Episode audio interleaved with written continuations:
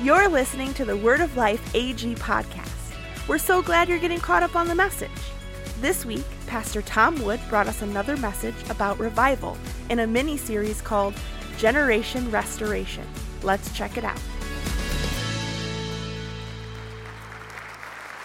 Well, good morning, everybody. So glad that you're able to come and be a part of church with us this morning. Um, so, I don't normally say this, but I want to um, just put it to you that if you weren't able to be a part of church last weekend, um, I hope you have a chance and you take some time this week to go back and listen to last week's message. Uh, today is not necessarily part two of that message, but I would say it's drawn from the same questions and thoughts that um, have prompted today. And last week, the main thought and the main thing that I put to the church was that we need you, me, anyone else you can think of, we need direction, correction, and protection, which is why we need Jesus, the way, the truth, and the life. And we talked about what it means to preach Jesus in this generation. And this generation that you, I, are a part of, if you are breathing today, you are a part of this generation. And our generation is more tired, exhausted, stressed, weighed down, anxious, confused, aimless, and addicted, more so than any generation that has ever gone before us. Now, the church is supposed to be a lighthouse, but we're part of a generation that isn't worried about their boat crashing into the rocks. The church is supposed to be a hospital, but people don't realize that they're sick. The church is supposed to be the light of the world, but for many, they believe hope and peace is found in the darkness. The church is supposed to be a place of refuge, but we're watching a generation that's looking to the same world that has beaten them up for love and acceptance. The church is supposed to declare the good news of Jesus, but the world isn't listening. And people, they'll welcome some encouragement and kind words. People will welcome the church trying to help people avoid devastation and death. But no matter what, don't ever tell me I'm wrong. I'll take some advice along the way. I appreciate some help when life gets too much, but don't ever tell me I'm wrong. My friends, this, I believe, is the tension that the modern day church is called to navigate. How do we rescue people that don't agree that they need rescuing? How do we love people who believe we hate them? How do we have a voice around ethics and morality when the world is telling us to shut up? How do we help people undo the lies of the world when the lies are being screamed from all corners of culture? How do we proclaim that we have a life changing message to a world that does not trust us? How do we disciple people so they're strong enough to swim against the tide of culture? How do we preach a message of forgiveness and grace to a community that doesn't think they've done anything wrong? How do we say, love your neighbor, when people hate each other if they voted differently from them? And these aren't questions that I have easy answers to. But I want to keep asking these questions until we figure out how we can fulfill our calling. And our calling is to go into all the world and preach the gospel and make disciples. And my friends, to preach the gospel, we need to talk about the role and the importance of repentance. The word repent or repentance, it has a bad reputation. Typically, what comes to mind when we hear that word is angry, bitter, judgmental people. I would even suggest that this strong perception of repentance is, is so severe that it's caused churches to refrain from even uttering the word. And if churches stop preaching repentance, they can no longer preach the gospel. If we should rethink how we both say and hear this word, the word repent, it has two sides to it, and it should change and it should alter how we think about this. There's the confrontational side. It's not wrong, but it's only half of the story. The word repent, it does mean, and it does point to the need to apologize. It does point to even being ashamed about something that has happened in the past, about being sorry for something, about remorse or regret. These are words that are all about being wrong and guilty and getting caught and being in trouble. It's not wrong, but it's only half of the story. The other half of the story is full of hope. To repent means you have the chance to change, it means you have the opportunity to turn things around. It means that your life can go through a renewal. It means that you can go through growth and development. It means that you can move on. In the face of guilt, when there's repentance, there's a chance to leave it behind. Despite unhealthy, destructive habits, there's an opportunity to change and embrace a different future. Therefore, the call to repent has the promise of hope. The call to repent has the promise of hope. Paul wrote this to the church in Corinth, 2 Corinthians 7:10. Godly sorrow brings repentance that leads to salvation and leaves no regret. But worldly sorrow brings death. You'll notice that in this relatively short verse, you'll notice the word sorrow is repeated. The question is not whether there's sorrow, it's assumed that there will be sorrow, and we know all about sorrow. We talked a lot last week that this generation is more depressed, anxious, stressed than any generation before us. The question is, how do we respond to that sorrow? Worldly sorrow, sorrow that's missing true repentance, is missing the hope. It's missing the hope of being able to move on. Yes, there's a need to apologize. There's a need of being ashamed or being sorry or remorse or regret, but there's no hope of moving forward. This only causes more sorrow. Recognizing our guilt or feeling ashamed and having no sense of being able to move forward, that's a devastating place to be. That's just stuck in the depression, anxiety, pressure, and stress that so many people in the world are feeling right now. But with true repentance, sorrow doesn't have to be the end of the story. But without any return to God, the sorrow that is felt and affecting people has tragic consequences. Just as Paul warns worldly sorrow, sorrow without repentance, it ends badly. But there is a godly sorrow. And I want to read you a quote from one of the books I read this week about this passage. What a contrast there is between godly sorrow and worldly sorrow. Godly sorrow brings repentance, a complete change of mind and attitudes. This leads to salvation, including all the blessings of the gospel. It leaves no regret for the past sins are not only forgiven, they are gone. Worldly sorrow, in contrast, may involve remorse, regret, and guilty feelings that do not go away. It ultimately brings death. The proof of their godly sorrow was easy to see. It brought earnestness, included moral integrity, sincerity, and commitment, and fear and reverence of God. And here's a definition of the word repent that I came across a little while ago. To repent in the Greek, a literal translation is simply to change one's mind or purpose in response to something. To repent is to change one's mind or purpose in response to something. Now, repentance in the Old Testament was well understood to be a returning to God, oftentimes on a national scale. But as we move from the Old Testament into the New Testament, the word repent in the Greek is the word metanoia. And this word metanoia wasn't exclusively used in a religious context or a spiritual or faith based context, it was used in everyday life. If someone was going to change their mind about what they were going to have for dinner, they would metanoia, they would repent. If someone was going to change their mind about where they went, what they did, what they wore that day, to repent.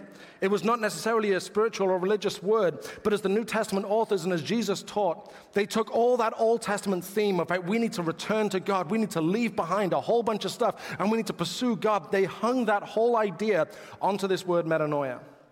There is both a key moment of repentance when someone first decides to follow Jesus but there is also the continued repentance, continued transformation, and those continued moments of change. A definition of the word repent that takes into consideration the New Testament context is to deeply and completely change one's heart, mind, and soul, and their entire life's priorities and purpose in response to Jesus' love and grace. My friends, the call to repent has the promise of hope. The call from Jesus to repent is packed with hope because it's the promise that the future can look differently than the present reality. The days ahead can be full of peace and purpose, joy and hope. To repent is to bring change, first in your thinking and in your values, but in turn, that inevitably changes your actions and decision making. You start with your values and your attitude and the way you make decisions. And of course, your whole life is going to change. Repenting doesn't mean missing out on good, worthwhile, and beneficial things. Sin leads to terrible consequences, and the track record is remarkable. All you have to do is look around and it's plain to see. The suggestion that repentance is a bad thing only carries weight if someone honestly believes that staying the same is better than changing. This would be like the prodigal son staying in the pigsty because he believes it's better than going home. This would be Paul, the apostle, getting knocked off his horse and getting going back on the horse and going to Damascus to finish his assassination mission. This is King David kicking Nathan out of his house when he's confronted about his affair. This is Moses refusing to go back to Egypt after seeing the burning bush. This is Peter staying ashamed and going back to the fishing boats after he had denied Jesus three times. But repentance is not negative, it's a positive. It was repentance that meant the prodigal son could go home. It was repentance that meant Paul would turn from being a would be murderer into one of the most influential leaders in world history, someone that would write almost a quarter of the New Testament, helping countless people grow in their faith. It was repentance that meant that David would continue ruling God's people and taking his place as an ancestor of the Messiah. It was repentance that meant Moses would return to Egypt and see God move in powerful and unique ways as an entire nation was delivered from slavery. It was repentance that meant Peter would take his place as a key leader in the early church. On the day of Pentecost, he would preach and 3,000 people would be saved. And what did Peter preach about when he preached and 3,000 people got saved? He preached about the need for repentance, a topic he knew something about. Repentance is not a negative, it is filled with hope and the promise of a different future than we're living in today. The world has it backwards. Repentance is not a prison cell. Godly living is not restrictive and confined and miserable. It's the way to life, both here on earth and into eternity. Repentance is not a prison cell, it's an escape route. It's escaping the pain and devastation that sin eventually brings and returning to God. The world is selling us a backwards reality where sin is the escape route and sin is the path to freedom, joy, and peace, while repentance is the prison cell. Apparently, to repent and turn to God is said to be constrictive and miserable and giving up wonderful things. To believe this, we have to deny reality. We would have to pretend that sin is actually working, that those people jumping headfirst into the promises of the world are actually the happiest, that the more hedonistic the world has become, the better things have gotten. It is evident for anyone honest enough to look objectively. Sin is the unforgiving prison cell, and repentance is the undeserved escape route. In the book of Joel, that is why the Lord says, Turn to me now while there is time. Give me your hearts. Come with fasting, weeping, and mourning. Don't tear your clothing in your grief, but tear your hearts instead. Return to the Lord your God, for he is merciful and compassionate, slow to get angry, and filled with unfailing love. He is eager to relent and not punish. And this call from Joel is don't do the external stuff, don't tear your clothing but let it affect your hearts. Don't tear your clothing, which is a typical outward expression of repentance, but instead tear your heart. It's easier to try and fix and adjust behavior, but true change is a change in the heart. I've known a couple of preachers who've um, said publicly that God decided to shortcut their progress. I've heard two prominent preachers, people who've gathered quite a following and gained a level of notoriety, they described how God had taken a shortcut or expedited their discipleship. One guy said that he had a dream or a vision where God told him he was going to do the maturing and character building that should take 10 years, and God was going to do it in an instant. Sure enough, it wasn't long after that that it became public. He'd begun an affair, and the fallout was ugly and tragic. The proclamation that God was shortcutting the deep work he needed to do in this guy's heart should have set off alarm bells. In light of this scripture from Joel, he was tearing his clothes and telling everyone it was the same as tearing his heart. God's call to repent is a deep work in our hearts and in our minds, and He is committed to working through the mess with us so we can truly take the escape route and live a new life of freedom and peace in Jesus' name. The scripture reminds us that the God who is calling for a deep repentance is also merciful and compassionate, slow to get angry, and filled with unfailing love. By returning to God in repentance, we reaffirm not only his status and sovereignty, but also his character. We can even see somewhat of a progression in aspects of his character as we consider the role of repentance. The first thing to recognize and remember is that God is fair and just. God is fair and just. His judgments are never wrong, and his anger is never misplaced. It's important we get this. God is not unfair or ruthless in his justice, but he is fair. Now, parents, have you ever had a kid who's tried to justify a bad decision? Must just be me and you, Megan. But after you get all the background story about, you know, what he was doing, what she was doing, and what was happening, and, you know, but dad, you don't understand this, and that, and the other, you just sort of cut through all of it, and you just say, yeah, but you did that thing you're in trouble for. And you just kind of get that look on the face of like, yeah, I'm out of excuses now. We should get to that place. God, in His judgment and His justice, He is never wrong. Some of us want to take issue with this. We want to argue against Him, but there's no argument to be had. He is perfect, He is honest, He is holy. If he declares someone guilty, he can only be correct. This by itself should fill us with dread and despair. But God being fair and just are not the only aspects of his character. The second thing, God is merciful. God is merciful. To be merciful is to withhold punishment. It would be fair and just to enact a punishment, but in his mercy, he refrains. This is being caught, found guilty, and then being set free. This is escaping the consequences we deserve.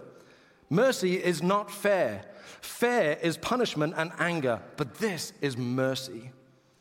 There are so many verses we could talk about with God being merciful, but this is one of my favorites from Psalm 103.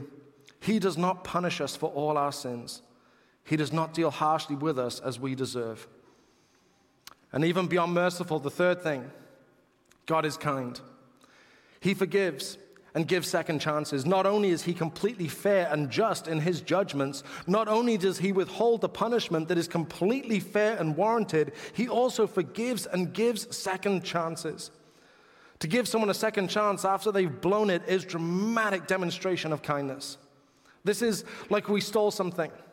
If we'd stolen something valuable, we got caught, and then we deserve a harsh punishment because we've been found guilty of being a thief, and we get set free because of mercy. And not only have we been set free, even though we stole something valuable, even though we were found guilty, we were set free. And not only that, we were also told you do not have to make restitution. You do not have to repay what you have stolen. You have been given a clean slate to start over, a second chance and total forgiveness because of God's kindness. But there's still another step in this progression God is full of grace. God is full of grace to be fair and just in judgment, and then to be merciful and withhold punishment, and bear the cost and forgiveness, giving a second chance. There is still more. There's true grace. Grace means that while we're living in the second chance we don't deserve, He is committed to giving us all we need to flourish in our new life. This is the thief, stolen something valuable, given a sentence, given a judgment that is correct, but was set free then was told they don't have to pay restitution. And because of grace, we're now going to give the thief a job and housing and everything they need to rebuild their lives. God's grace is what restores us to the family. John 1:12. But to all who believed him and accepted him, he gave the right to become children of God. From undeniably guilty and condemned to finding out that all the promises of God are yes and amen in Christ Jesus. It's no wonder that the song is Amazing Grace and not Average Grace. And Paul reminds the church in Corinth that we preach Christ crucified. I was in by this verse earlier this week, and I wondered why didn't Paul say we preach Christ resurrected? Paul writes here, we preach Christ crucified, but why didn't he say we preach Christ resurrected? I think it would have made his point, and it's also equally true, but I believe it's because we need reminding of the significance and the weight of what we're talking about. Jesus was crucified, and that's an essential part of our message. The justice and correct judgment of God was on full display on the cross as God's Son took on the sin of the world and paid the price that you and I could never pay. Something that I shared with the church, I think it was uh, not this past Easter, but the Easter before, is that your passion for the empty tomb cannot exceed your gratitude for the cross. Your passion for the empty tomb cannot exceed your gratitude for the cross. We should be passionate and overjoyed at the empty tomb, but there's a cross. If we forget that God's judgments are 100% correct and that I have no defense and no claim of innocence, if we forget this, our gratitude for the cross takes a hit. And if our gratitude for the cross takes a hit, we're not going to be as passionate about the empty tomb as we should be. The empty tomb is worth rejoicing and celebrating and being filled with joy and passion for, but it came at a cost. And the cost was that the judgment of God said there is something wrong. There is some there is sin cannot stand. A price needs to be paid. Justice was seen on the cross. Grace was felt at the empty tomb. Aspects of God's character. God is fair and just, merciful, kind, and full of grace. And so much what I've been thinking and praying about over the last few weeks has been consumed with a love and a concern for our generation. We've talked a lot over the last couple of weeks about the brokenness and hurt that this generation carries, and I wanted to learn a bit more. So I asked um, Sam and Ryan, two of the high school students um, in the youth ministry, where is he? Hey, what are you doing, man? You all hiding in shame? Everyone say hi, Sam. He loves attention. I don't know why you're suddenly being all shy. This is weird. But I put together a very simple survey and asked these guys if they would help me out and um, so to see if we could get as many people, um, many people between the age of 12 and 25 in central New York to fill this out. And we had 77 people respond. This is 100% anonymous, so I have no idea who said what. And there are a few surprises and a few helpful insights. The first thing I'll share with you is first question was Are the things you care about most the same thing your parents care about? 55% said yes. I was surprised at that. I thought it'd be lower than that. So apparently, over half of the people between 12 and 25 in central New York believe their values and their parents' values line up. I did wonder if parents would say the same thing. But it does mean that in this anonymous survey, that 45%, which is not a small number, they said that no, their values and their parents' values don't line up. That's a lot of disagreement in a lot of homes. Second question is Do you typically feel misunderstood? 42% said yes. That's a lot of students. That's a lot of young people. That's a lot of college kids that say they typically, on a day to day basis, they feel misunderstood. Next one. Would you describe yourself as stressed, anxious, or depressed? 52%. 52% said yes. But there's something important that came from the next two questions. Do you feel there is more to life than you're experiencing right now? 82% said yes. Oh, sorry, 88% said yes. In 10 years' time, one person claps, you all have to. And the next question in 10 years' time, do you think your life will be better than it is right now? And 85% said yes. Now, I want to, you know, this really meant a lot to me because from these two questions, now keep in mind, this is anonymous. I have no idea who put what. From this honest response from Gen Z, the people that live in central New York, the kids that go to our high schools, the kids that are in our colleges, they're expecting that there's more to life than what they're experiencing right now. In 10 years' time, there's a belief that life is going to get better. In short, ladies and gentlemen, there is a sense of hope among our young people. From over 80% of the people we got a response for, there are signs of optimism. Of all the adjectives we could use to describe this generation of young people, after reading these responses this week, I don't know if hopeless is an adjective we could honestly use. My friends, hope is a powerful thing. Hope is not defined by today. Hope is not limited by the present, but a belief that the future will be better than it is right now. And we are the church. We have the ultimate message of hope. We have the message of Jesus. If this is a generation that has an undercurrent of hope, we have something we can talk about with this generation. The relationship between repentance and hope opens up a much needed conversation with this generation of Gen Z. Next question, question six. Would you ever consider turning to church or the Bible to try and find answers to your life's most important questions? 65%, yes. If a friend invited you to church, would you go with them? 60% yes. 26% said maybe. I'll take a maybe. I looked at these responses and I became filled with joy because, despite how it may seem, this is a generation that is not closed to the things of God. There is still an openness to hear the gospel. There is some kind of belief somewhere that maybe, just maybe, the message of Jesus might be the greatest news the world will ever hear. Any church that treats this generation as a lost cause is making an enormous mistake. I have a renewed passion and certainty that God is going to move in unprecedented ways in this generation. Get ready. And what are we getting ready for? I don't know, but I want to find out. When God moves, I don't want to be caught putting my socks on. I want to be ready to go. And one thing I remain absolutely resolute about is this generation is going to crave the presence of God, true spiritual encounters, not just hot air. Paul talks about this in his letter to the Corinthians. For the kingdom of God is not just a lot of talk, it's not just some British guy yakking on and on every Sunday. It is living by God's power. To the Thessalonians, he wrote, For when we brought you the good news, it was not only with words, it was not just concepts, it wasn't theory, it wasn't well put together arguments, it wasn't a philosophy, but it was also with power. For the Holy Spirit gave you full assurance that what we said was true. Our promise as the church is that the gospel has the power to change lives. Not only some intellectual ideas or an ancient philosophy or a proven moral code, but real power and substance. And this cannot be theory only. A few of the moments that came to my mind as I was thinking about this idea of the message of Jesus, the gospel has power behind it. One of the ones that came to me is a story that will stick with me forever. As I was a youth pastor, I was relatively new at the time. And I'd written a message I was going to share with the high school students. And I just knew that we needed to end the message with a time of worship. And I'm not musical at all. Megan was the worship pastor at the church, but um, we couldn't get anyone to watch the kids, and so she had to say no because she had to stay home with the kids. And there was some other members of the worship team. I was like, "Hey, can you come and lead worship? I really feel we need this," and no one could make it. And so I got to church, and I was working um, kind of at the sound booth, kind of the equivalent of back there. Everyone waved to Bruce. So I was kind of there, sort of setting up and doing my thing. And as I'm kind of there, I'm all sort of frustrated and you know probably being pretty childish about it all.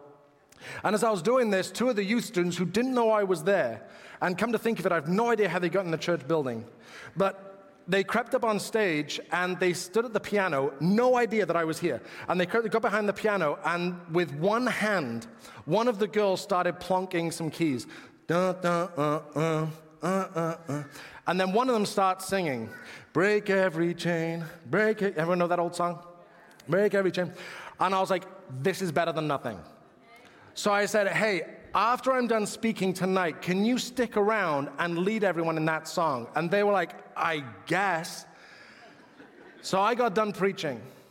And they get up, and I'm not kidding, with one hand, plonk, plonk, plonk, plonk, plonk, plonk, plonk, plonk. We started worshiping. The presence of God fell in that tiny church in the middle of nowhere in Montana. An hour and a half later, we were still there. Plonk, plonk, plonk, plonk, plonk, plonk. And I was trying to be res- the responsible grown up in the room. And I would get up and I would say, if you need to go, if mom is waiting for you in like in the parking lot, if you've got curfew, if you got homework and you need to go, okay, like please, you're, you're good to go. Love you, we'll see you next time. They wouldn't leave. Not because of my preaching, not because of my awesome jokes, and they are awesome. Not because of whatever ridiculous game I came up with that week. The presence of God fell in that room. It fell. And an hour and a half later, a bunch of teenagers who are awesome, I love these kids, they just encountered the presence of God and they did not want to leave. That is the kind of power that comes to my mind when I read these verses from Paul. Another time, I was thinking about this was uh, not in Montana, but in New Jersey we would um, have youth and we would typically run our services not in, like how we're doing it now. We would have, um, you know, preaching first, followed by a time of worship. And the time of worship, there was always a big expectation that there was going to be a big call to respond. There was going to be a call to come and receive prayer. And I just, my head is filled with altars being packed with teenagers. And I've seen it and I believe we can see it again. I think about um, Pastor Annie. She doesn't know I'm going to tell a story about her. But this past week, she took a bunch of students to go and see the Jesus Revolution movie.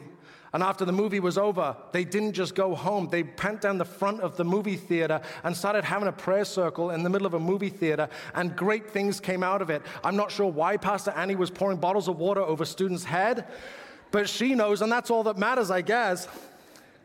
Words of knowledge were coming, prophecy was coming, kids were declaring God's truth over people, kids were repenting of things and abandoning things, a new passion was resuming, and then on the buses home, the conversation didn't stop, and a resurgence started to come out of these students of there is a God in heaven that loves me, and we got to pursue Him with everything. This doesn't happen by theory only. This doesn't happen because of lofty ideas, well put together speeches. This doesn't come by hot air and talk. This comes by the power of God. There is definitely a hunger.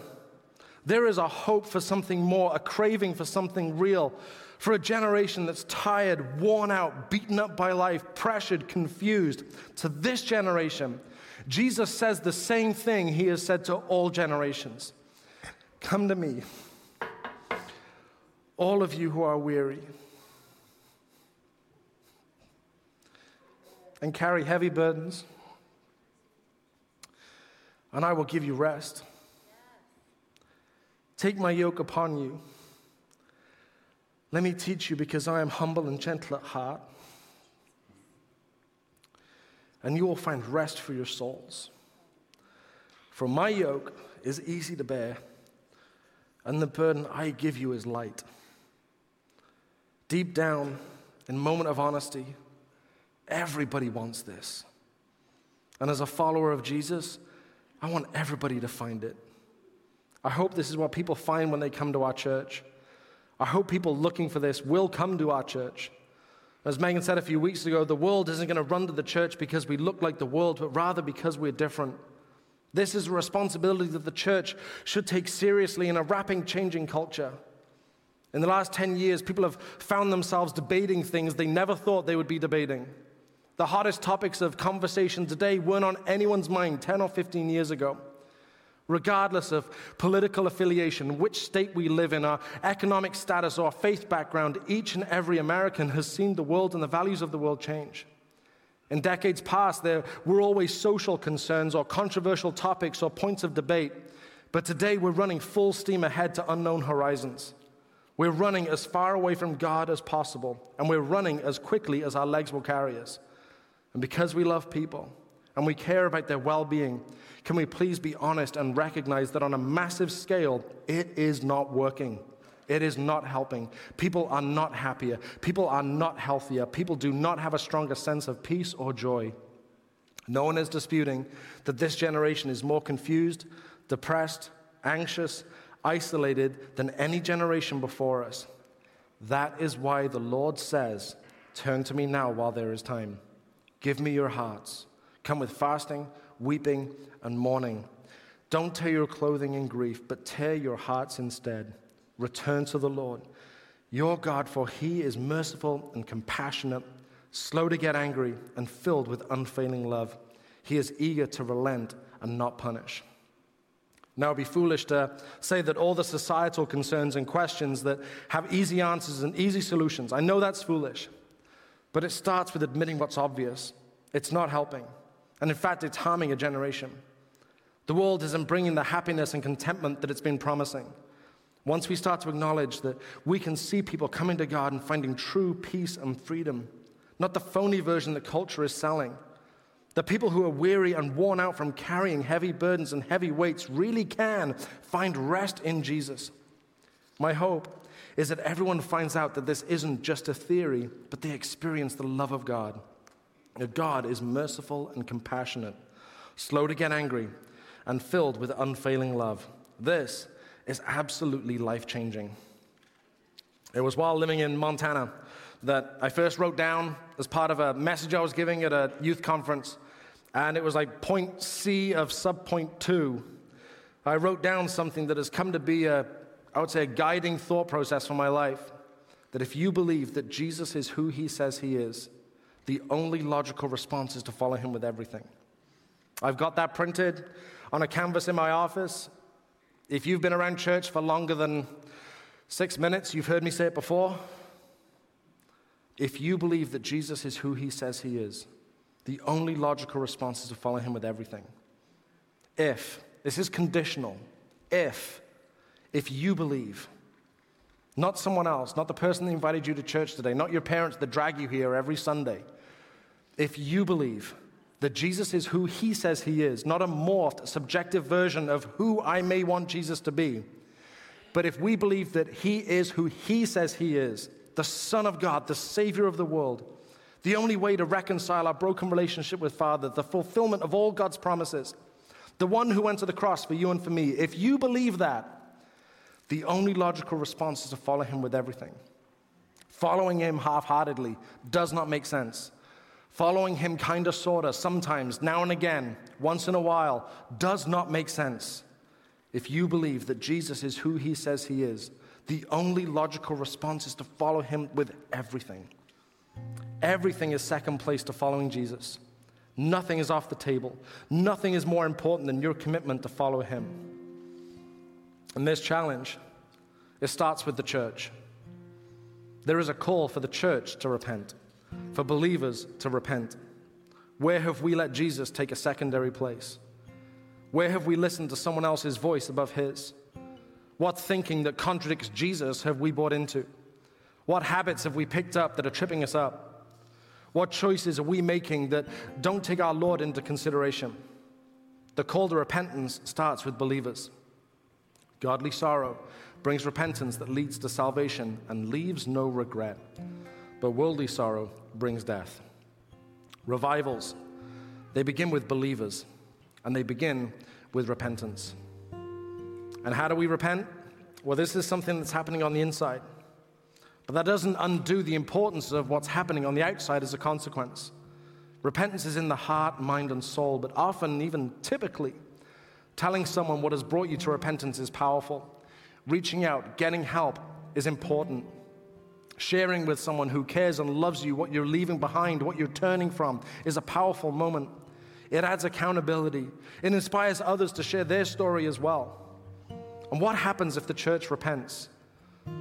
I believe we see the hope within repentance come to fruition. The hope starts to become realized. Our light shines brighter. We know true peace and fulfillment. Our eyes and hearts are locked on Him, and we find a fresh passion steering our lives. When we let go of all the things that plague our conscience and distort our relationships, we'll notice the change immediately. Consider this verse from Hebrews. Let us strip off every weight that slows us down, especially the sin that so easily trips us up. If we let go of these things, if we start letting go of those weights, the world will notice. If the church becomes more passionate, more purposeful, if the message of Jesus is making a true difference in your life, people will notice. It's a lot easier to point at the world or culture or society and point out what is happening that is contrary to the Bible or is sinful. But it's a lot harder to examine ourselves. I also believe it's more important. The world needs God's help, but so do we. Sometimes you need surgery, and other times you need to amputate. Both are to save a life. Some are more obvious than others. Some are easier to diagnose than others. Some have different consequences than others. How you would have to rearrange your life after amputation compared to how you would have to rearrange your life after surgery are obviously different. The aftercare from surgery or amputation is different. The pain is different. People's reaction to amputation or surgery are different, but both are to save a life. What you or I may need to repent from may be obvious, may be easy to see, may be known by everybody, or it could be quiet and something secretive. It could be something that is obviously a risk to my life, or it could be quietly eating away at me. It could be something that most people think is a wonderful part of my personality, but I know it's destroying my soul. It might be a habit, it might be an attitude, it might be something that society says is normal and to be expected, or it might be something shocking to everyone. It may be something that you used to be proud of, or it may be something you've always been ashamed of. It might be something that gets worked through slowly, one day at a time, or it might be something that needs swift, decisive action, but it's all to save a life. Repent, in the New Testament context, is to deeply and completely change one's heart, mind, and soul and their entire life's priorities and purpose in response to Jesus' love and grace. God is fair and just, He's merciful, kind, God is full of grace. And please remember that this isn't a message of hot air or just a theory, but there is power in this the power to change lives, the power to change eternities, the power to transform hearts and minds, the power to leave sin and death behind, the power to embrace godliness and the life Jesus promises. The call to repent has the promise of hope. A few questions. Hopefully, get a chance to write these down, spend some time thinking about this this week. But the first thing is do you see the call to repent as having the promise of hope? Do you see the call to repent as having that promise of hope? Do you see that repentance is being loaded with anger and judgment and bitterness? Or do you see that there's hope in this call to repent? That it's not a prison cell, but rather an escape route. And the second question what's one thing you should think about differently? Repentance starts in the heart and the mind. And what's one thing you should think about differently? Not one of us can claim we've made it. Not one of us can say that we're a finished product. So the challenge to each and every one of us is what's one thing? I want to let everyone know and remind everyone that this room is filled with stories of repentance. This room is filled with people that have found out that the other side of repentance is a story of hope being realized. There is a promise in turning to God. There is a promise in letting go of whatever the past was about and moving forward in all that God has for you. My friends, we need to share those stories. We need to embrace the repentance is not something terrible, awful, and evil that we should feel bad about. The repentance is filled with hope, and it means that we are stepping into the promises of what God has for us. I want to read to you wonderful set of scriptures. Psalm 103, starting verse 8. The Lord is compassionate and merciful, slow to get angry and filled with unfailing love. He will not constantly accuse us, nor remain angry forever. He does not punish us for all our sins. He does not deal harshly with us as we deserve. For his unfailing love toward those who fear him is as great as the height of the heavens above the earth. He has removed our sins from us as far as the east is from the west. The Lord is like a father to his children, tender and compassionate to those who fear him. For he knows how weak we are. He remembers we are only dust. Our days on earth are like grass, like wildflowers, we bloom and die. The wind blows and we are gone, as though we had never been here. But the love of the Lord remains forever with those who fear him. I want to invite you to stand. I'm going to pray and we're going to go back into a time of worship. Lord, take something from today. Lord, and please teach our hearts, teach our minds that a call to repentance is not loaded with guilt and shame and fear and bitterness and anger and judgment, but Lord, it is a call to step into your promises. It is a call to hope, a belief that the future can look differently than reality looks right now. Lord, I pray that each and every person here today, that they would leave here with a confidence that that is indeed the truth. That is your heart towards them, that there is a future for them. I pray that for every single person here. In Jesus' name, amen. Come on, everybody, let's spend some time worshiping together.